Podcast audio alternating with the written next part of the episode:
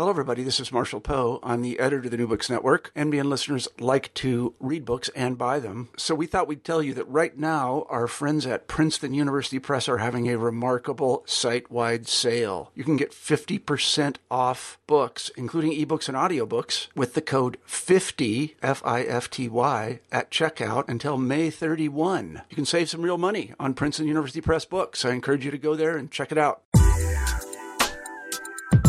Hi, I'm Carla Nappi, and this is New Books in Science, Technology, and Society. Welcome and thanks for joining us.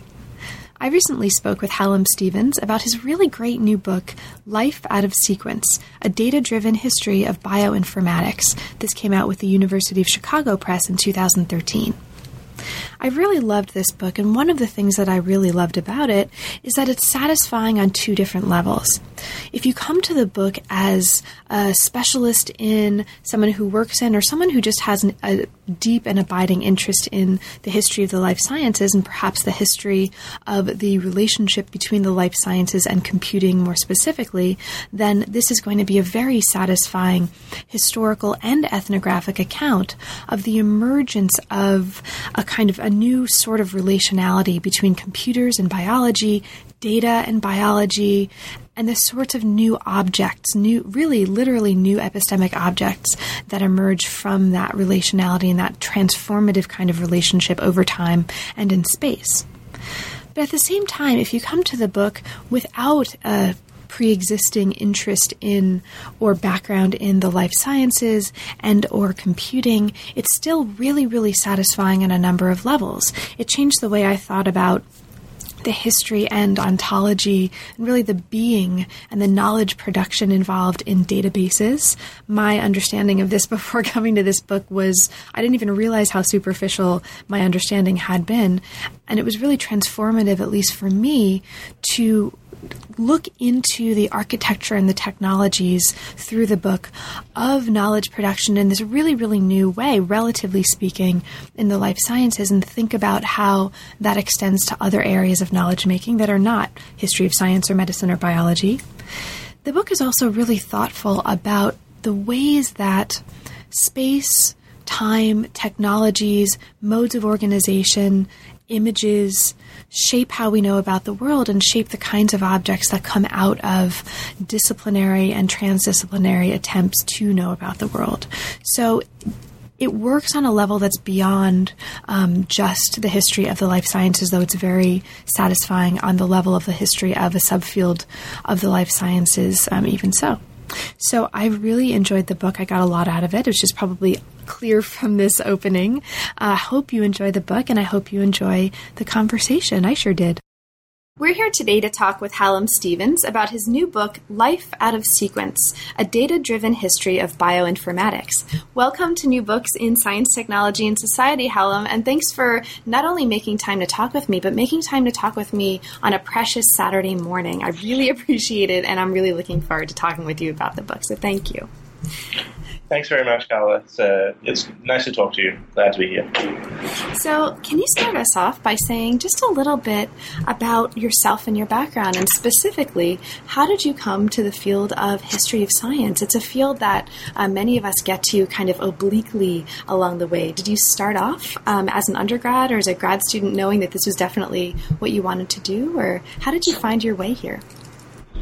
Yeah, well, it feels like a very long story um, now, but uh, yeah. So as an, I started as an undergraduate in the history of science, but I, I guess I didn't uh, start out that that way exactly. I actually um, I started out studying physics. That's what I thought I wanted to do, and uh, I did quite a lot of physics uh, as an undergraduate, and um, had a lot of friends in college who were um, pre med actually, and they were taking this weird and strange subject to me uh, called history of science, and uh, I decided to look into it more. And uh, I guess I took a couple of classes, and I uh, sort of never looked back. Um, in a sense, I I had always been interested in both the natural sciences and in history, and this for me was a way to combine both of those interests, and it, and it has continued to be a kind of way of combining my uh, ongoing interest in the sciences and the sort of development of the sciences with my interest in history. And so, um, yeah, it's continued to be a kind of passion for me over the last sort of 15 years, I guess. Great. So, the book that we're talking about today is briefly put a history and ethnography of bioinformatics. And it's also much, much more than that, but we'll get to the details over the course of the conversation. So, can you tell us a little bit about how you came from the general field of history of science and um, there from, you, mentioned physics, to this mm-hmm. particular mm-hmm. topic? What brought you to bioinformatics as a focus of study? Yeah. Um, so right, as as I was saying, yes, my I started in history of physics, and I right, I guess I mostly what I pursued um, in even my master's studies was thinking about history of physics, um, mixed in with a little bit of history of technology. Um, but I, I, guess one thing that was really, uh, in a sense, maybe transformative for me was Lily Kay's book, um, who wrote the Book of Life.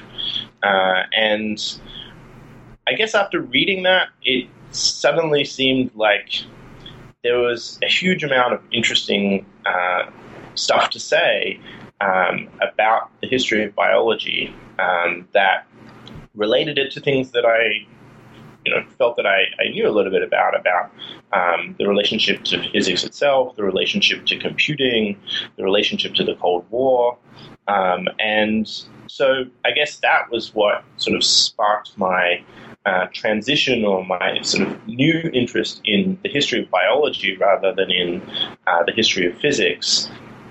Um, and so, I mean, one of the things that I think is sort of fairly clear in the book that is that there is a kind of what I see is a kind of uh, I guess a, a, similarity between what happened in physics uh, in the sort of second half, let's say right after World War II, um, with the sort of growing use of computers uh, and uh, sort of big the sort of big science that happened to that happened to physics uh, after World War II, uh, and what has happened to biology um, more recently, uh, and what is continuing to happen to biology. The kind of uh, more people, more interdisciplinary teams, all the stuff that um, this book is really about.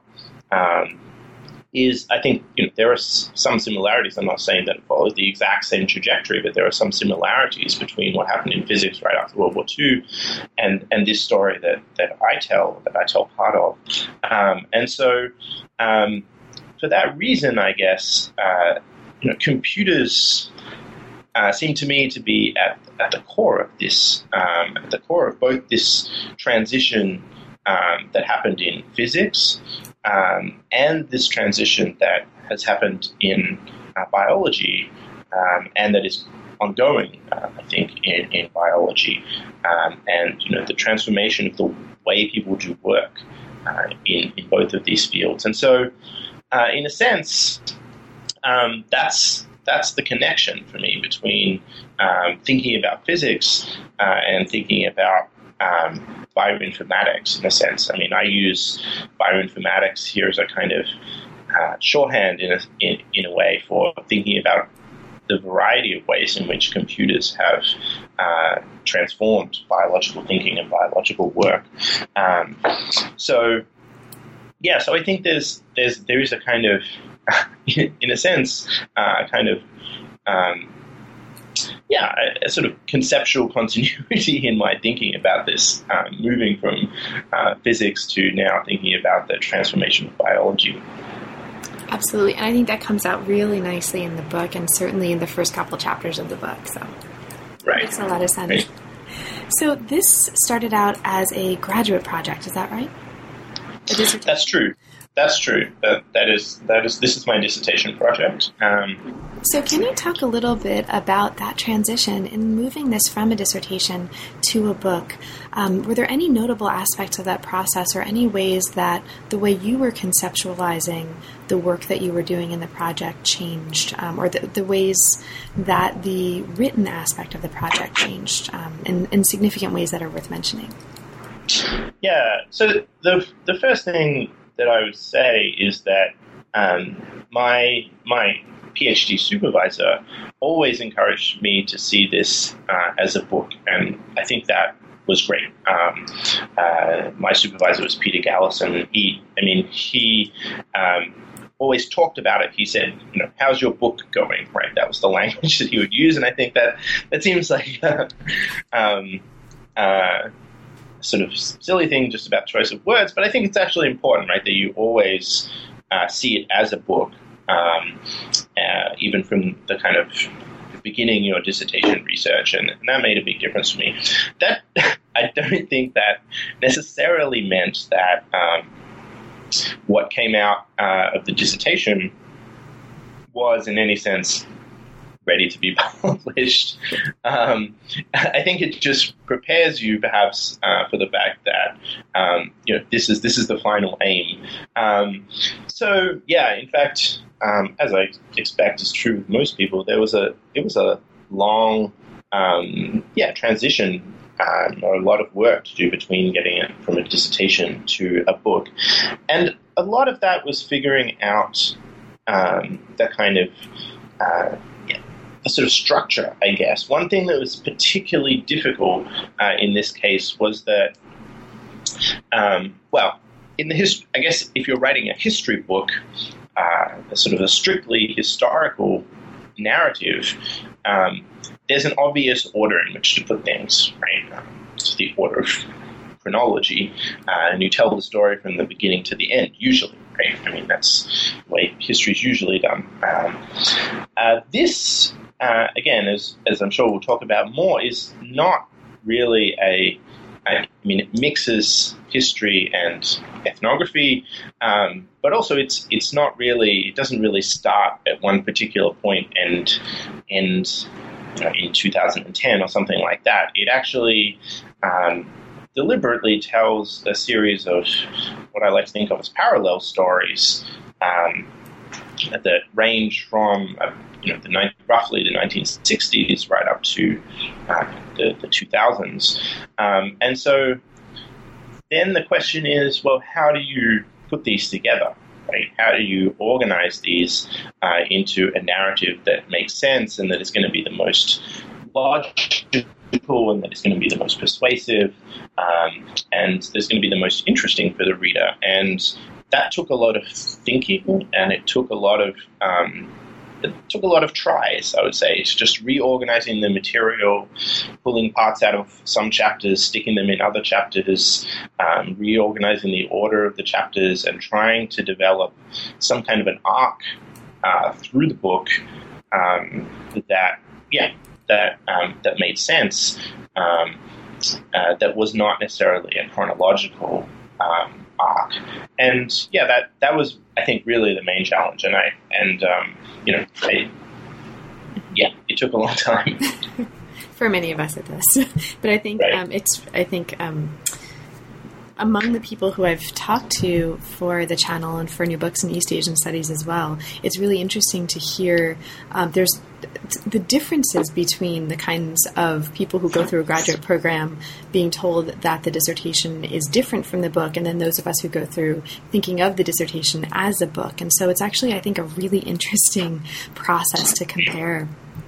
Um, across experiences, and something maybe that listeners who are going through this process for themselves can keep in mind as, you know, kind of an option to know that people do things both ways can be kind of liberating in a sense.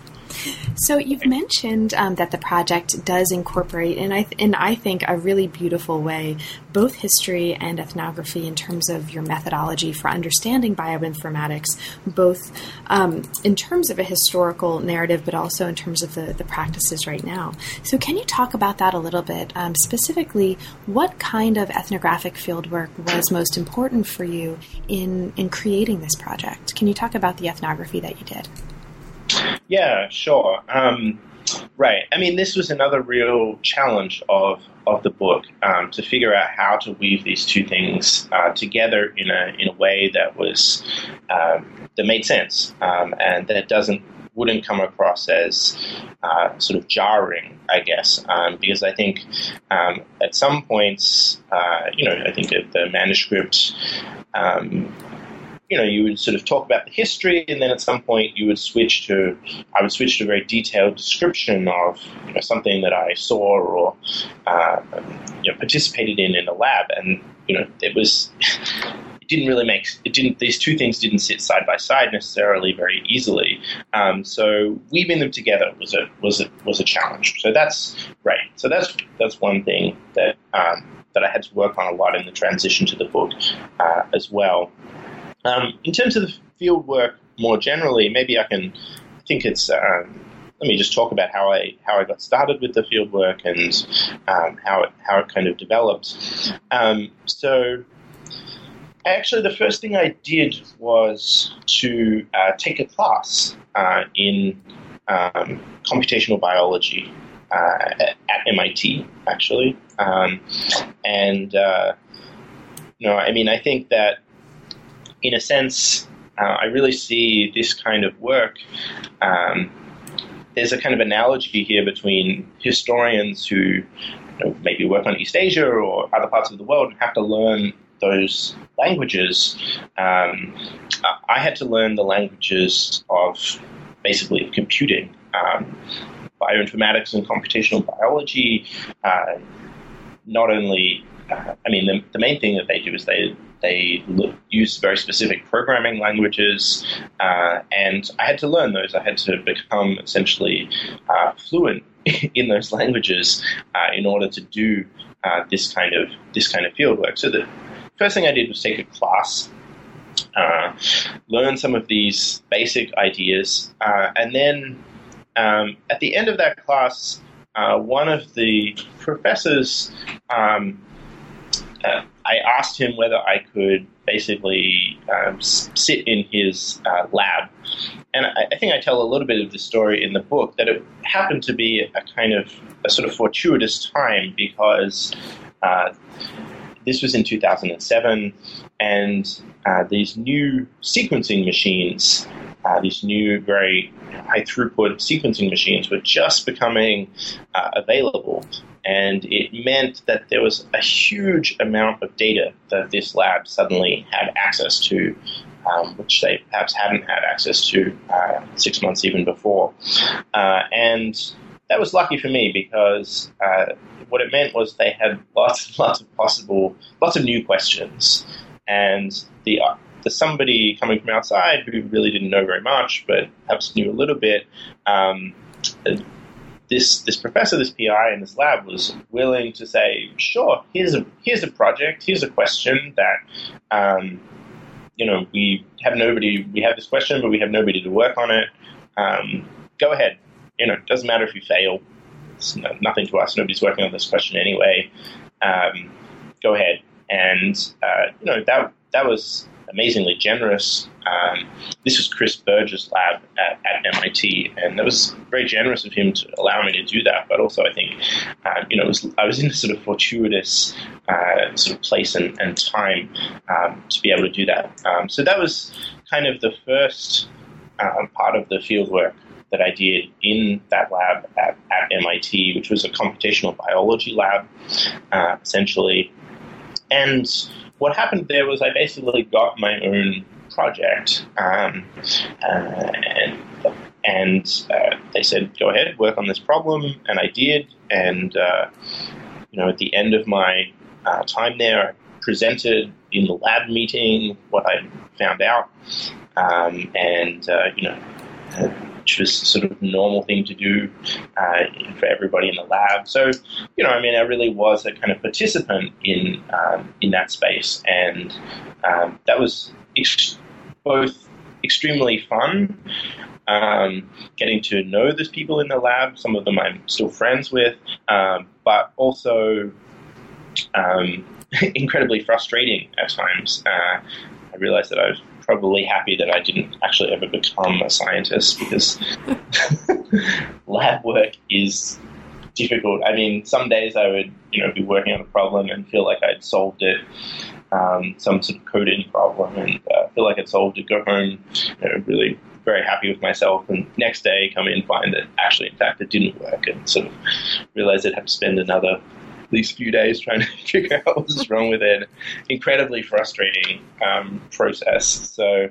Um, yeah, so that was that was the first part of my fieldwork. Um, I then subsequently uh, managed to spend some time um, in the Broad Institute, um, which is basically across the road from MIT, in their uh, sequencing center.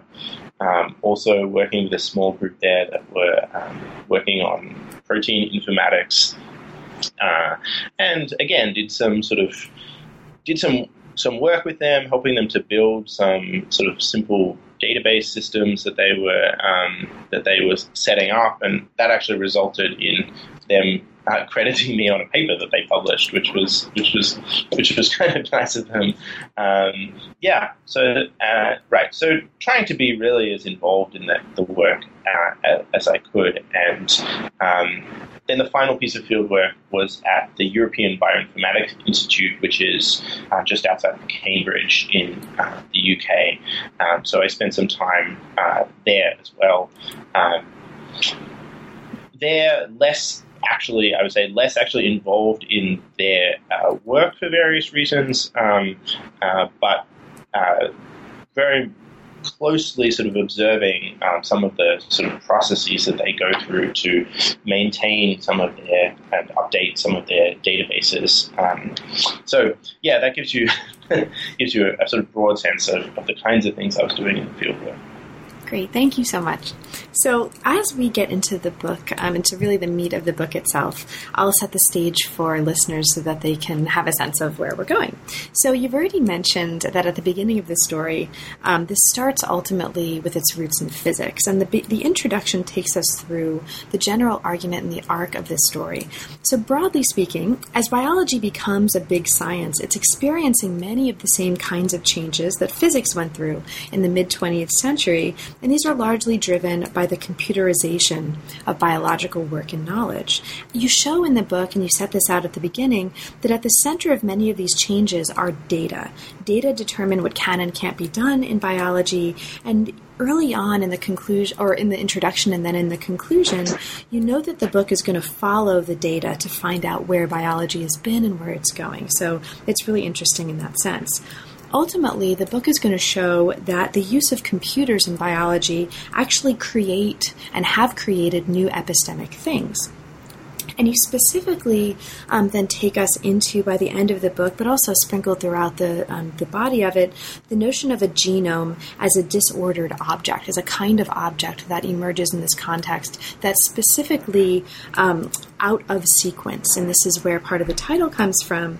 And this is a kind of object that's allowed computers to take on such importance in biological work through the use of statistical and computational methods. And so this is going to be um, part of the story that we're going to be exploring for the rest of our time today. Now, the book starts right. out with with two chapters that look at the introduction of computers into biology, and it's also a kind of ontological and epistemic exploration of what that's meant and how that's transformed the kind of thing biology is, the kind of people biologists are, and the kind of work that biological work constitutes. So it's a really sophisticated and really, really interesting story.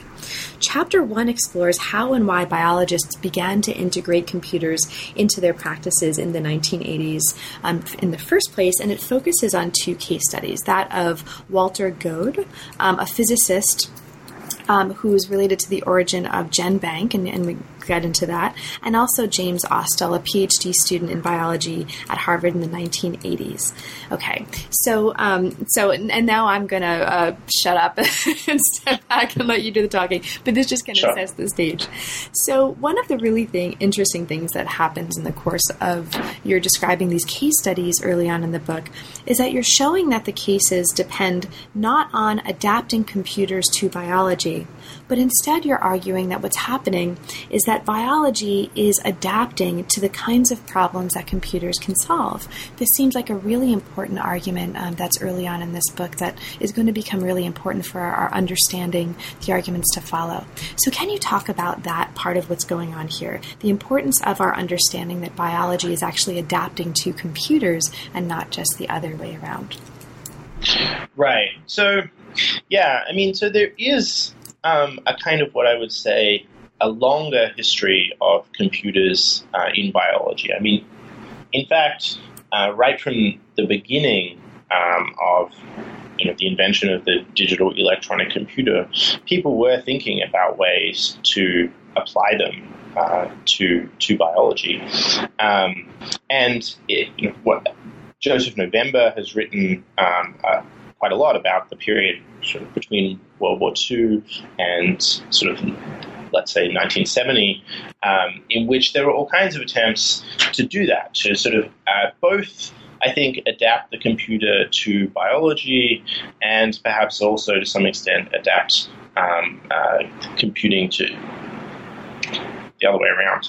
Um, but uh, my sense is that even at the end of the 1970s, I mean, there were actually very, very few people um, who, in biology, who were really using uh, computers. Uh, very few people uh, who took them seriously as, as an instrument. And that's really what the, the case study that you mentioned about um, uh, Jim Ostell, James Ostell, is really about that. It gives a sense of um, gives a sense of how kind of out there it was, even in the 1980s, to be using a computer to do biology. And um, you know, the story is really about how he couldn't get his PhD from Harvard. Um, he did all this very fundamental um, work in what we now call computational biology or bioinformatics, um, but basically his committee would not give him a degree uh, until he showed that it actually was really biology uh, in a sense. Um, so there was this real sense that it, it, it, was not really something that biologists did. Um, perhaps it was a kind of useful tool that you uh, might use for, you know, in the way anybody would use it, right? You could add up some, you can use it for data processing, right? Use a spreadsheet or something like that. Uh, but it wasn't really fundamental. So I think, um, you know, what I, my sense of one of the things that changed here is really sequences, right? Um, and I think that um, one of the things that we that historians of biology in the 20th century have uh, paid a lot of attention to is the growth in the importance of certainly the gene, um, but also um, thing that, that the sort of molecules that uh, molecules underlying this, which is DNA, right, and um, DNA sequence, um, and so one of the sort of key aspects of the argument here is actually that computers, the computerization of biology, plays a role in this uh, transition to you know, the sort of growing importance of sequence in, in biology. And the reason that it does that is because I think that there is a kind of um, there's a kind of meshing in perhaps the late 1970s or early 1980s of the sort of suddenly the new ability to sequence DNA rapidly uh, with the computer as an object that can hold, store, process, manage, analyze all this new data.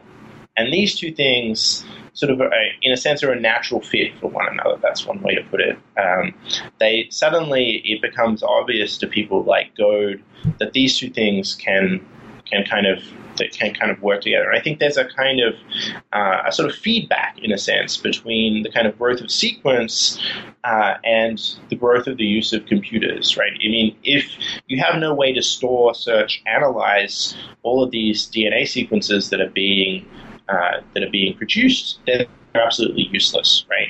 Uh, so what the computer provides is a way to actually begin to uh, store, search, analyze, um, and that in turn creates a demand for even more sequence, right? And so there's a kind of there's a kind of accelerating kind of loop here between the technology, which is obviously improving, the algorithms, which are improving, and the growth of sequence information um, and and sequencing in general that kind of builds even before uh, the Human Genome Project um, comes into play.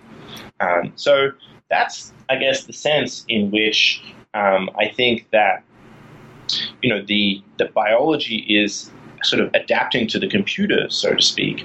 Um, that it is really being um, this sort of emphasis on sequence that sort of becomes so fundamental through the Human Genome Project, sure, but um, but also because there are computers available um, and that they make such sense as a tool to manipulate DNA, um, that there's this kind of this is kind of growth of kind of both at the same time. So that's that's what I see. That's how I see this kind of relationship um, playing out, or that's how I see really the sort of trans one of the fundamental transformations that that, um, that computers have affected in in biology.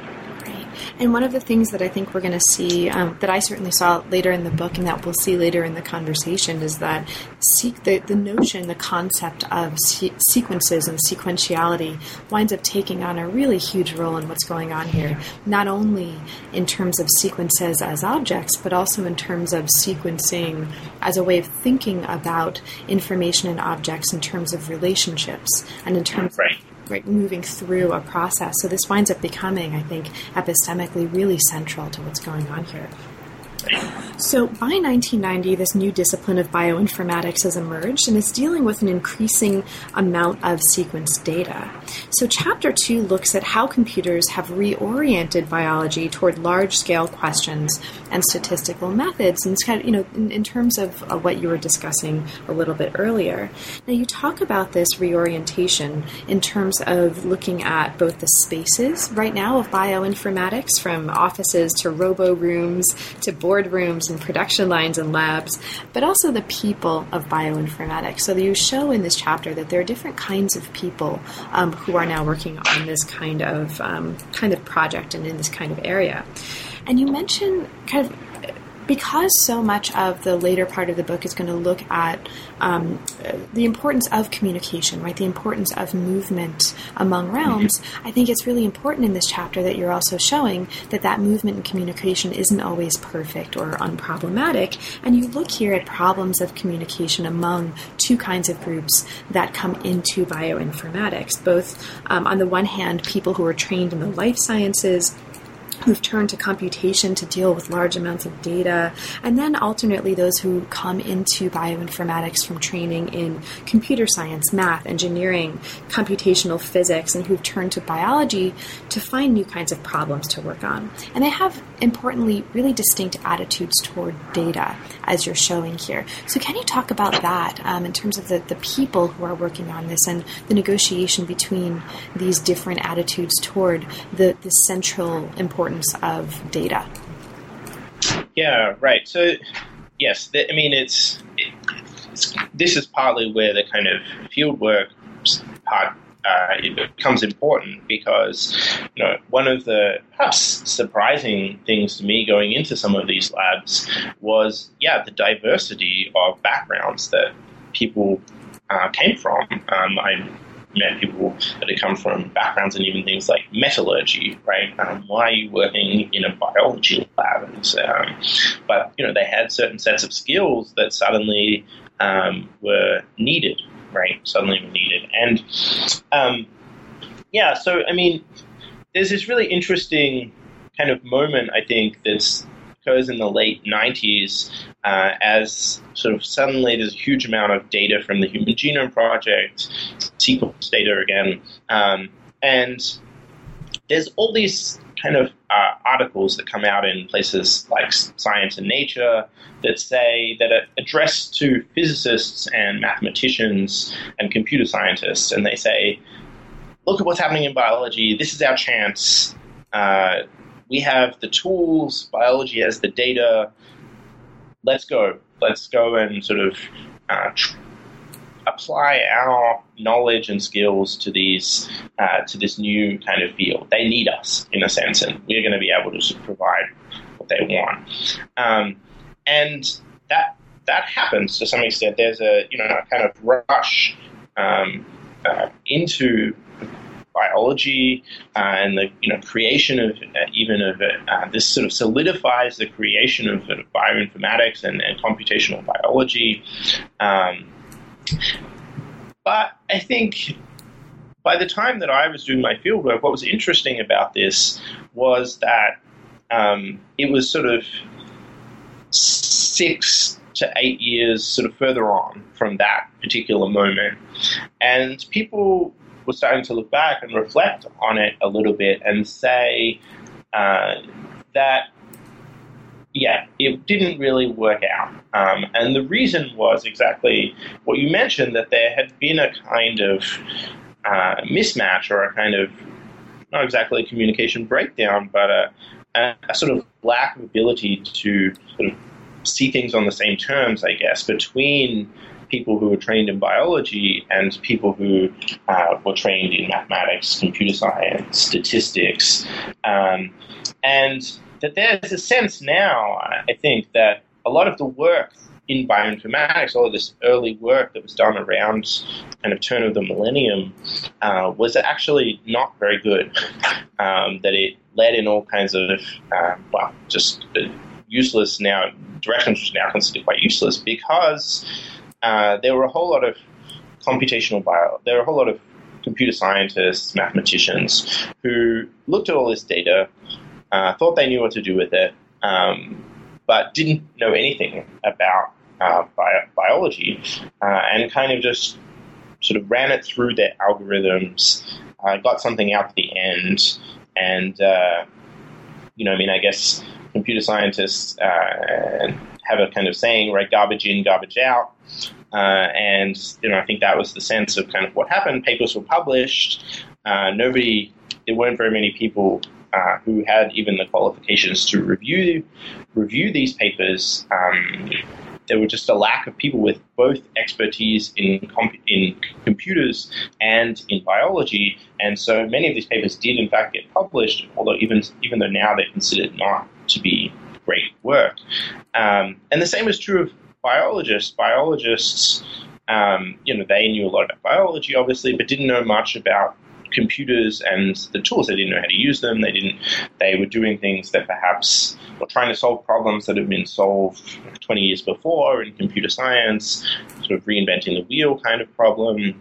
Um, so yeah, there was this. Um, there was this absolutely you know these two kind of separate worlds that weren't that weren't coming together and it was really i think only that there were a few people at this time who were beginning to be trained in both uh, computer science, mathematics, and in biology. And I, really, I think people like the, the PI in the lab that I worked, Chris Burge, is, one of those people. He was sort of this almost first generation of people who had serious training in uh, both mathematics and biology. It was taken seriously by both uh, communities, I think it's fair to say, and was able to start to bridge that um, divide.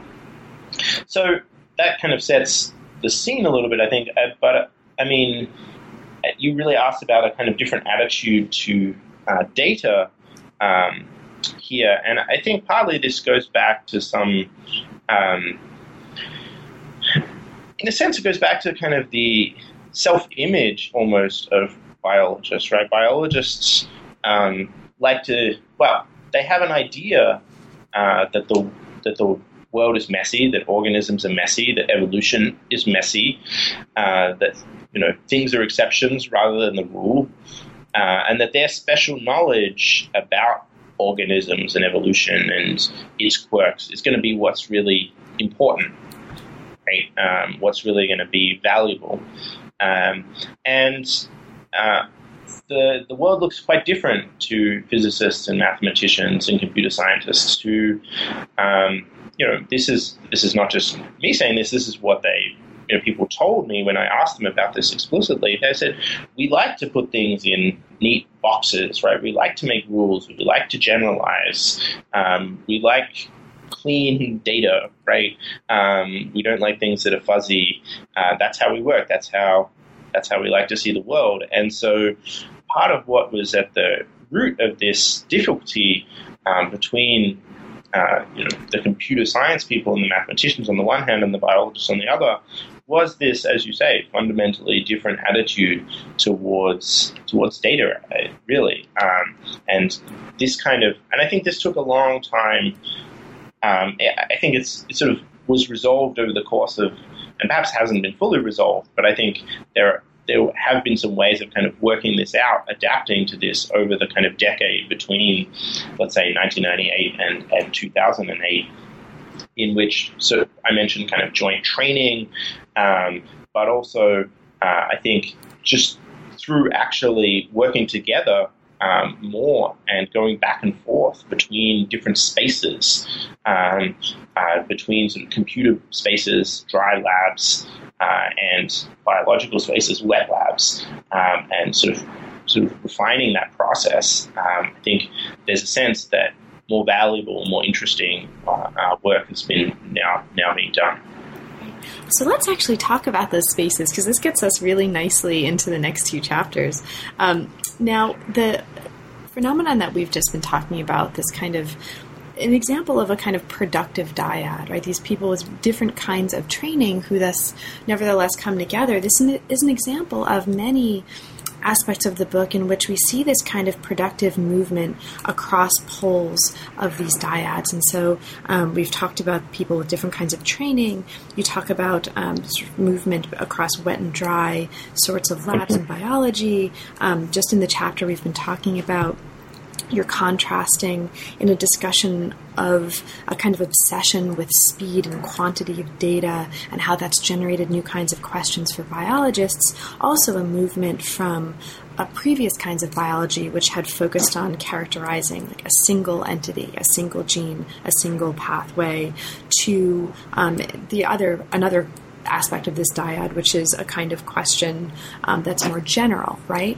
We also see then um, in the third and fourth chapter looking uh, a look at movement across also different kinds of space, uh, virtual space and physical space, and you look in these chapters at how data and also people move among these spaces. So chapter three looks at spaces in which bioinformatics knowledge is produced, and it looks at how movement among these spaces really shapes the kind of knowledge that comes out of it.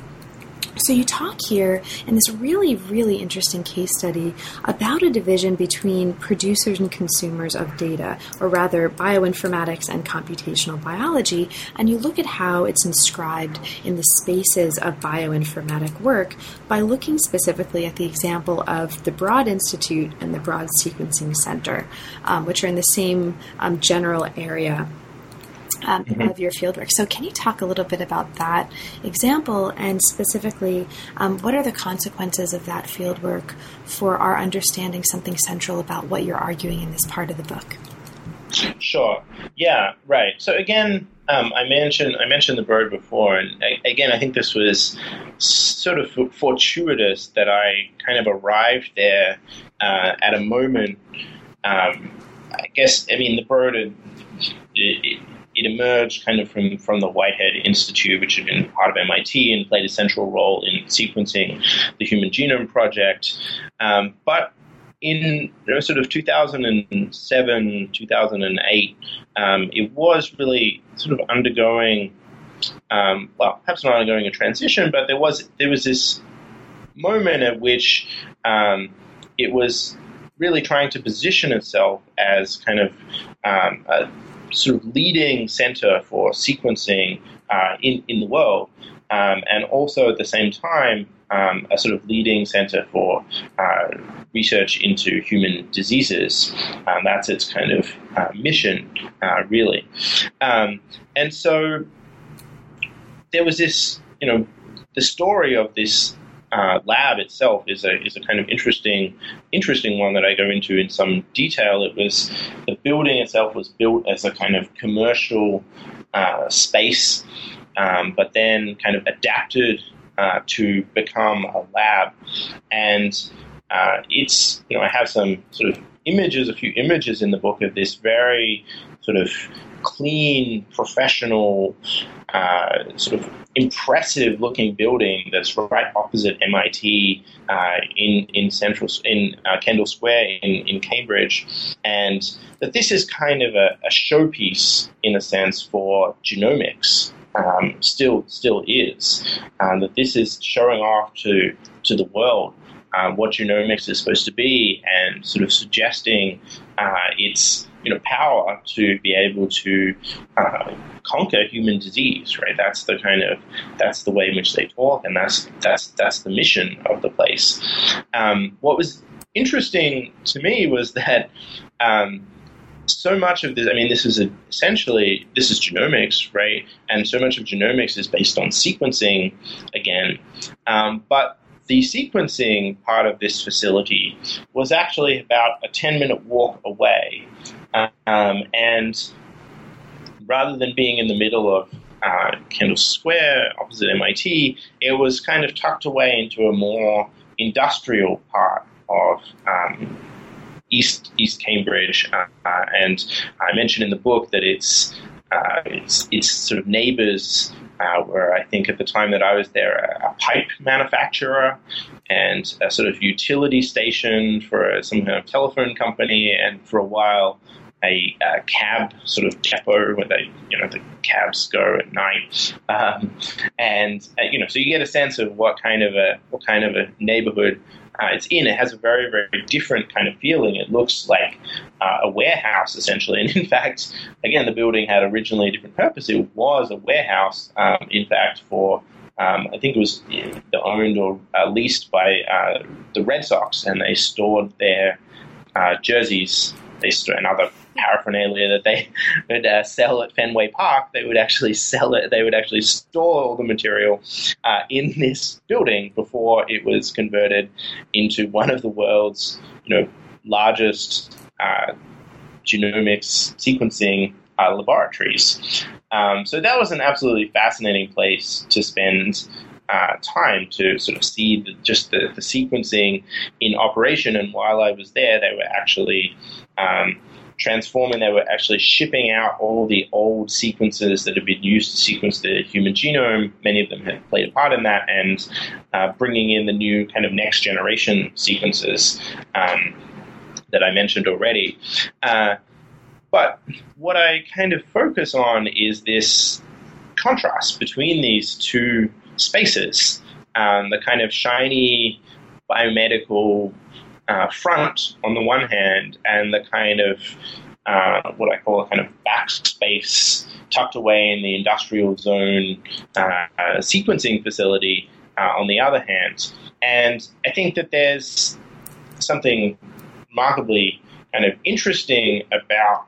Um, there's lots of things that you know I could say about that, and um, uh, you know I think one of the interesting things is that it sort of suggests uh, partly this kind of uh, partly about the kind of industrialization of biology, um, and this is one of the this is one of the places in which I think there's a again an explicit kind of analogy with what went on in physics in the 1950s and 60s, right? The kind of scaling up of the lab uh, and the kind of uh, bringing in kind of people from all kinds of different disciplines to work in the lab, and that's what kind of a space the sequence, the Broad Sequencing Center was. Um, it's not the kind of typical uh, biological uh, lab that you that might have been typical in a university 20 or 30 years ago.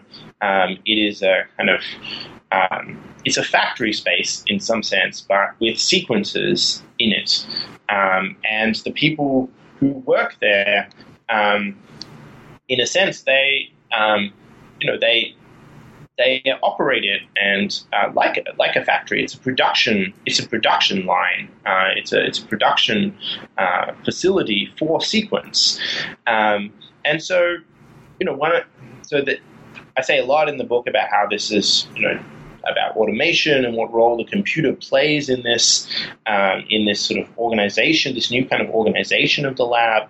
Um, but also, I think it it does point to a, a, kind of interesting division of labor, this this tension in the space or this difference in the space between um, this this shiny lab and this sort of lab in in the back streets um, points to a kind of division of labor between people who all of them, I think we have to say, are doing biology in some sense, very much participating in this project of genomics. Um, but they're participating in, in very, very different kinds of ways, right? The person who's in this in this factory for sequence, um, they're working in highly automated, highly routine, uh, you know, sort of almost Taylorist kind of uh, system uh, in, to produce this, and it's a very centralized facility. They still sequence a huge, uh, you know, a very large percentage of all the sequence in the world. They get contracts from the NIH to sequence, you know, particularly huge amounts of sequence. That's how they get their money. Um, and on the other hand, so that's a very this this you have this very centralized, automated um, production line on the one hand, and then you have people who work in this other space um, who I think perhaps can conform more to the idea of uh, the sort of scientist that, or even sort of scientist entrepreneur um, that, that that we have, um, but that are also increasingly mobile. Um, that uh, they are, in a sense, uh, there's a kind of decentralization or decentering. Those people could be doing biology now, uh, sitting on a beach in Thailand with their laptop Right? There's nothing to stop them accessing the public databases of uh, you know various genomes, doing their, their, their software installed on their computer. They can be writing code uh, anywhere with an internet connection now. You can do biology, right? And so I think um, one of the sort of interesting long-term trends here is this kind of centralization of certain sort of lab work versus the kind of decentralization of this other kind of uh, of this other kind of biological work, and an increasing split between these two. Great, thank you so much. Now, as we move from this to the next chapter, and I won't ask you to talk too much about this purely, purely in the interest of time, um, but I do want to mention it um, because it's a really fascinating chapter. So, after looking at the physical spaces of bioinformatics, you take us into the virtual spaces of bioinformatics work and pay close mm. attention to how these virtual spaces are arranged, who has access to them, and how people interact with them. So, the first part of this chapter looks at how how biology becomes virtual. And you look and you take us through and look at and consider how material samples become data as they pass through the sequencing pipeline. And the language of pipeline becomes really important to this. Now, I do want to um, ask you just a little bit about the second part of the chapter because it was one of my favorite um, parts of the book and it's really fascinating. This is a part that looks at how biology becomes data by producing ontologies. Um, now, mm-hmm. ontologies are this is meant in a very particular kind of a way um, in this part of a book. And so, can you talk a little bit about that? Because it also um, it makes this story part of the history of language um, and the history of dictionaries in this really fascinating way. Um, so, yeah, what, what yeah. are ontologies doing here? Yeah, so ontologies have a, a very specific meaning uh, in, in biology and genomics nowadays. Um, so yeah, I mean, this was an idea that again came out of the genome projects uh, in, and not so much the human genome project, but the mouse genome project, the fly genome project, uh, the worm genome project in the 1990s, uh, and really the idea was that there was a kind of problem of language in biology. This was what this is the way in which biologists talked about it. That so people were gathering all this sequence data and all this other data about uh, about organisms, uh, and uh, they were uh, putting it into databases, which would be uh, which had to be shared resources between many many people, and this was an increasingly global activity. Um, with many labs participating, especially in these um, you know, model organism databases that, that I mentioned. Um, and the problem is that there are many different ways of labeling uh, objects, biological objects, right? Even um, even sort of trivial examples like the name of an organism, right? Um, do you write in the database entry, is this a gene for Homo sapiens? You might write that, or you might write uh, H dot sapiens, right? Um, or you might write H underscore sapiens, right?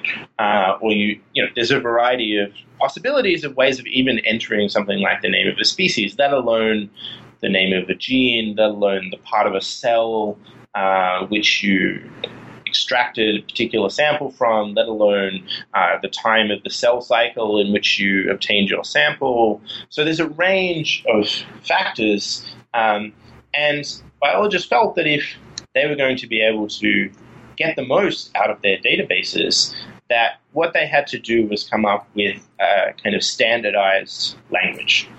Um, and uh, they, so uh, they called these ontologies, uh, bio-ontologies sometimes.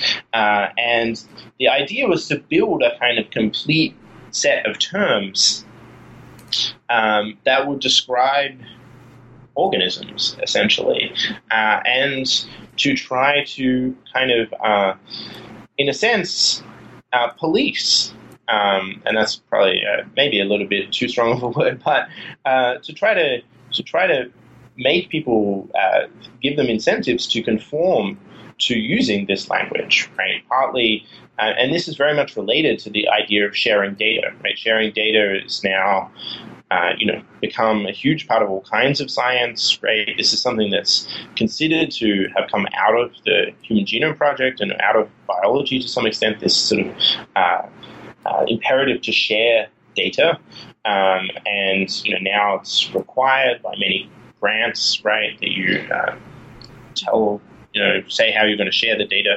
But data is only, you know, it's only worth sharing data if it can be used by other people, right? And so this was this on these ontologies were mechanisms for trying to sort of make get the most out of this uh, information, right? If everyone used the same terms, uh, then it was clear that the gene that this person sequenced in a mouse was equivalent to this, the gene that this person sequenced in a human, and now we can compare them, right? Um, so, sort of trivial examples like that. Um, one of the main things people do with things like uh, gene ontology, which is um, one of the main main ones that's used in bioinformatics, is search for the kind of enrichment of words. So, say you say you um, you have a sample of 200 genes um, that you have that you've discovered um, that seem to be associated with, say, liver cancer or something like this. Um, then what you can do is take all those genes and do a kind of gene ontology uh, enrichment search. And what that means is maybe out of those 200 genes that you found that seem to be associated with cancer, maybe 80 of them seem to have something to do with um, cell growth, right? That would be probably a fairly obvious one, right? So that suggests then, okay, if everyone, if all of these genes have something to do with cell growth, um, because now you know this because everyone's labeled their genes in the in the same way, um, then suddenly you have this is supposed to be telling you something about um, what's going on with this cancer, right? That there's there's some link between all these genes and cell growth, and that can kind of help us. That gives us some kind of new knowledge about um, what's going on with this with this disease, right? Mm-hmm. So that's how these things are. That's how these things are supposed to work. So this is, I mean, the there are let's see, three more chapters in the book. And I mention this for listeners because I want to emphasize how much really interesting stuff is going on in these chapters and how much I would love to talk with you for like three more hours um, about all of them. We don't have that time, but I want to at least just um, give a sense of what's going on here and just ask you about a couple of things. Because one of the things that you just mentioned, um, the importance of linkages, this is really a theme that comes up throughout the rest of the book. So the, ch- the fifth chapter traces linkages or relationships by looking at how data become biological knowledge um, in the context of databases. And you're arguing here that databases don't just or, don't just collect knowledge, instead they order biological materials, and this becomes really central, right? It becomes a way of emphasizing specific relationships or linkages among specific objects, and you take us through a history of databases here that shows how this comes about. So first, um, the the stage of flat file databases, and then relational databases in the 80s and 90s, and then federated databases of the post genomic era. So there's this transition in a kind of capsule history of this. But you're showing here and this gets to the title of the book and it gets to this theme of linkages and relationships. The databases allow objects, as you put it, to be constituted out of sequence and or in other words, brought into new relationships with one another that don't necessarily um, reflect the relationships they have in cells. So again, and my, my cat is scratching the wall in emphasis of how important this seemed to her as well. So if you hear that, that's what's happening. She's saying meow, scratch, relationships. This seems key. Um, so this is this seems to be actually a really important theme in the book. So do you um, would you talk a little bit about that as we kind of um, come to the uh, end ish of our time? The importance of databases and allowing this kind of in, renewed right. relationality, and why is that imp- so important here? Yeah, I mean, in a sense, this is this is the kind of uh, apotheosis in some sense, right? Where does the data go? I mean, I sort of follow the data. And where does the data go? Well, one obvious place that it goes is into databases, right? So um, that's really, in a sense, going to be very important for what I'm what I'm trying to do here. And yeah, I mean, my this is central to my sort of claim here that that computers make a difference to biological knowledge, and specifically databases make a difference to biological knowledge. And I, you know, I think that I think that there's actually much more work to be done on this topic. I mean, I've given kind of one example here, that being a kind of well, fairly well-known example of GenBank, and thinking about how that uh, particular database uh, structures knowledge and structures relationships between biological objects and how that has epistemic implications. Um, uh, and I think showing over time how the kind of there's a kind of um, a sort of mapping between how ideas in biology change and how the structure of the database changes and um, sort of showing uh, the sort of three stages that you mentioned flat file, relational database, federated databases, and it get, gets at this sense of changes in biological knowledge being linked very closely to these changes, um, changes in uh, how, how we how we structured databases. Um, but I think no, the one of the kind of things that comes out of this, especially when we get to kind of the sort of federated, the sort of end of this story, um, what does this mean for how we think about biological objects? Um, is a, is a kind of transition from, and here we get to the title, thinking about from thinking of the genome or uh, you know chromosomes or genes or whatever as kind of linear objects um, as sort of something that exists on a kind of long string. Right, there's a there's a, there's a sort of string, uh, and our job in the Human Genome Project was to read that long string and put them all in the right order, and that then the kind of task would be sort of over in a sense, right? That we would just have to read read them off, right? Uh, read off the elements in order, right? Um, and I think there's something about you know this sort of language of, of computers and um, and that sort of affected that that kind of an idea, right? That comes from computing, that computer programs work in this way, that kind of linear in a certain sense, right? Um, computer code is linear, but I think there's something there's something else that's happened with these sort of within genomics recently, and that I think has been sort of we can see this in these kind of new uh, forms of database structures that what databases seem to allow now is kind of multiplicity, things going in, things being linked across all kinds of organisms, right? Um, things uh, being linked from different parts of the genome, right? The genes that are important for uh, height might be, you know, they're not all next to one another on chromosome 8, right? There's one on chromosome 8 and three on chromosome 16, and you know, um, and you know, uh, and 80 more, right? Um, that that are out there. and that the important thing, or the task, the central task for biology in the kind of post-genomic era is to find out what those linkages are, right? To discover those linkages, and that's really what these what databases are.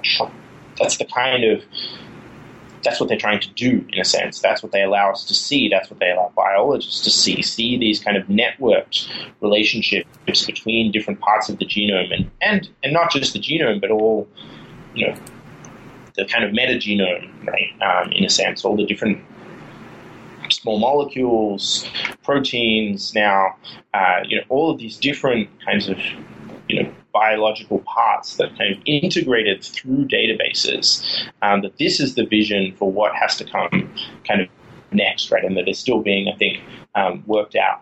And I think, and this, you know, um, my final chapter in the book is about visualization and about how some of this stuff ends up in uh, pictures. And I think the visual aspect of this is, is important for seeing this. I mean, there are these amazing images now, uh, things like Circos, um, which is a kind of image that the set of images that are being I mean, it's a software tool for producing images that show these massive cross-linking of, of, the genome, right? You see these sort of dramatic kind of and very beautiful sometimes images of, you know, showing all the kind of cross-links between uh, genes that are associated with whatever uh, linked across different parts of, and these images actually are sort of telling us about um, you know, particular diseases or particular traits and how they and, what they're kind of how they how they work.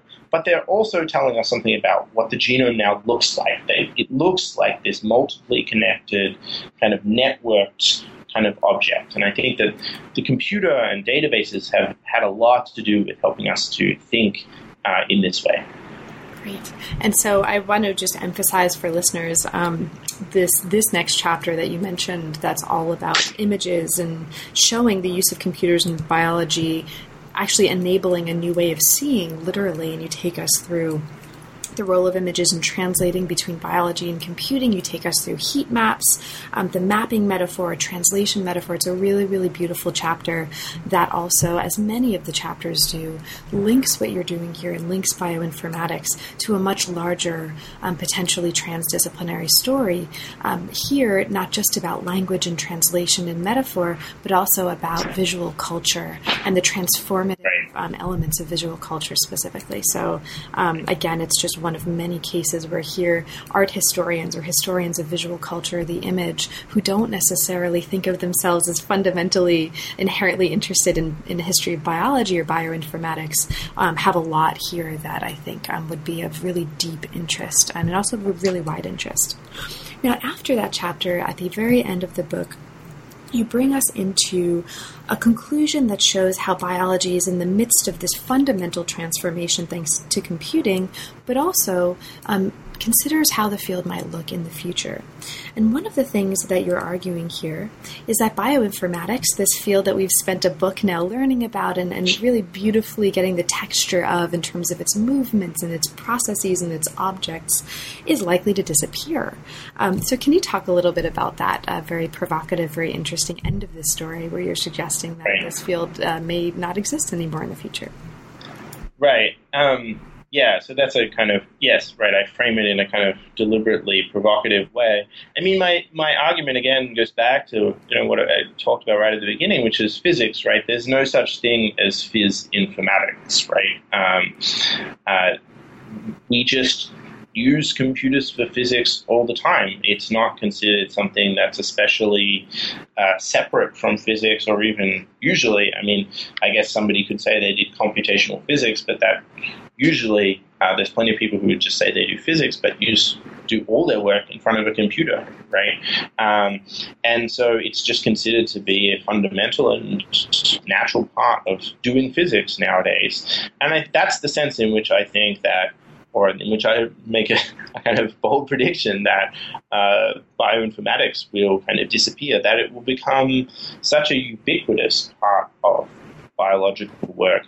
And so fundamental to the way in which we do bio- biological work, but also the way in which we think about organisms, genes, genomes, that it will kind of disappear from from notice and disappear perhaps ultimately from from the language. Um, and I, you know, I mean, I think that that uh, that suggests um, also some some ideas about how our how our view of um, genomes has actually changed as well. That um, that this is that this is fundamentally about also about the kind of uh, increasing visibility of or increasing centrality of again sequence, genes, genomes, uh, and all the things that go kind of along with them now. Um, all this kind of metagenomic stuff, but still kind of hitched onto the genome in some sense. Um, that this is kind of going to become increasingly central um, to biological work, and that the computer is in, indispensable uh, for doing that work. Um, and and so it will, you know, this term may just may just become obsolete. Well, Hallam, I've already um, you've already let me take up a lot of your Saturday morning, so I don't want to take up too much more of your time. Um, but we are at the end of our conversations, that I can respect that, and um, we are, though not at the end of the potential topics to talk about it's an extraordinarily rich book. There's a ton here that we didn't thank have you. a chance um, to. No, thank you that, that, we didn't have a chance to talk about. Is there anything in particular, or anything specific that we didn't have a chance to talk about, but that you'd like to mention for listeners, and perhaps especially for listeners who haven't yet had a chance to read the book? Yeah, I mean, I, actually, the only thing that's given that we were talking about visualization and this connection to thinking about you know, art history or uh, visual culture, um, if people are in, intrigued by the cover of the book, um, it has what I think is quite a striking and, and beautiful image uh, on it, and people may wonder where that came from. So that's actually linked to this story of um, this visualization. Um, at the time, I was at the Broad Institute, I spoke a lot with um, and uh, really became friends with um, the artist in residence. The Broad had an artist in residence uh, while I was there, and um, his name is Daniel Kohn. He, he uh, uh lives in New York, works in a studio in Brooklyn, um, and uh, his his sort of mandate at the at the at the Broad was to help scientists to think in kind of new visual ways, think about new out of the box, off the wall kind of ways to, to see these new relationships between uh, different objects that they were studying, right? So, so to, to the idea was that by allowing them to explore new kind of visual ideas, they might actually come to new biological discoveries about the way these different aspects or different objects related to one another. To sort of there was a sort of problem of sort of all these different high, highly dimen- you know high, high dimensional objects and how to relate them to one another in a way that made sense. And the artist, uh, the artist's job um, was to sort of help biologists think through this um, by sort of teaching them about how to see in new ways. And so, um, as part of that work, um, as part of that kind of collaboration that he had, he produced what he called these high throughput drawings. Um, an analogy here with sort of high throughput sequencing. Uh, and so that's what's actually on the cover of the book, one of uh, Daniel Kohn's uh, high throughput uh, drawings, which uh, you know, I think is a great kind of, um, yeah, it's a great cover. I'm happy that that is the cover of my book. That is awesome. I love that, um, and it's and I also love the cover of the book. So now that the book is out, and congratulations on the book. As I've already mentioned, um, I just I really, really loved it, and I think it's just a very, very rich story that touches on so many different kinds of questions, um, both within and beyond the history of biology and the history of computing. What's next for you? Are there any projects that are currently inspiring you, and where are you going from here? Yeah, so lots of things, lots of exciting things. Two, two really exciting things in particular. One is that, um, as you and some of your listeners may know, there is an increasing interest in uh, data and the history of data and the history, or if there is a history of big data. Um, you know, big data is a very hot topic in a sense, um, and uh, this book. Uh, obviously has some things to say about that. Um, I think biology is one of the first um, one of the first places in which there is a lot of data, um, and so there's a kind of um, somewhat even some some of these tools that are now used more and more for all kinds of things. Um, in this and called big data actually you know sort of cut their teeth on biological data um, and so one of the things that i'm exploring is sort of teasing out the implications uh, of um, my findings in the book for thinking about big data and trying to make those a little bit more explicit. Um, and so that's a kind of very exciting project, seeing how I can sort of expand this, the kind of um, some of the ideas in this book to think about data more generally and following the data and sort of cultures of data. Uh, and especially around um, big data, so that's that's one kind of exciting way in, in which this uh, these ideas are developing. Uh, the other one is that um, uh, I'm not sure if you, you, mentioned that I'm, I'm, in, I'm in Singapore. I live in Singapore, teach in Singapore. Um, and so I'm interested also in thinking about how some of these topics, this kind of, these kind of divisions of labor, um, different spaces of labs plays out on a kind of more global scale. Um, and thinking about you know, sort of the global relationships between this and uh, sort of centralization and decentralization of labs. What do lab spaces look like in Asia? What are they doing? How are they different? Um, and so, beginning to do some field work here, and particularly looking towards places like the BGI in Shenzhen in China, um, uh, and trying to you know, understand a little bit more about what's going on there and relate it to some of the topics in the book. Well, that's fabulous. Best of luck with that project, or with those two projects as well. And I'll look forward to hopefully talking with you about those books when they come out. And thanks so much um, for taking the time, Hallam. It was really a pleasure to talk with you and such a pleasure to read the book. Congratulations on that. Thank you very much, Carla. It's my pleasure. You've been listening to New Books in Science, Technology, and Society. Thanks very much for joining us, and we'll see you next time.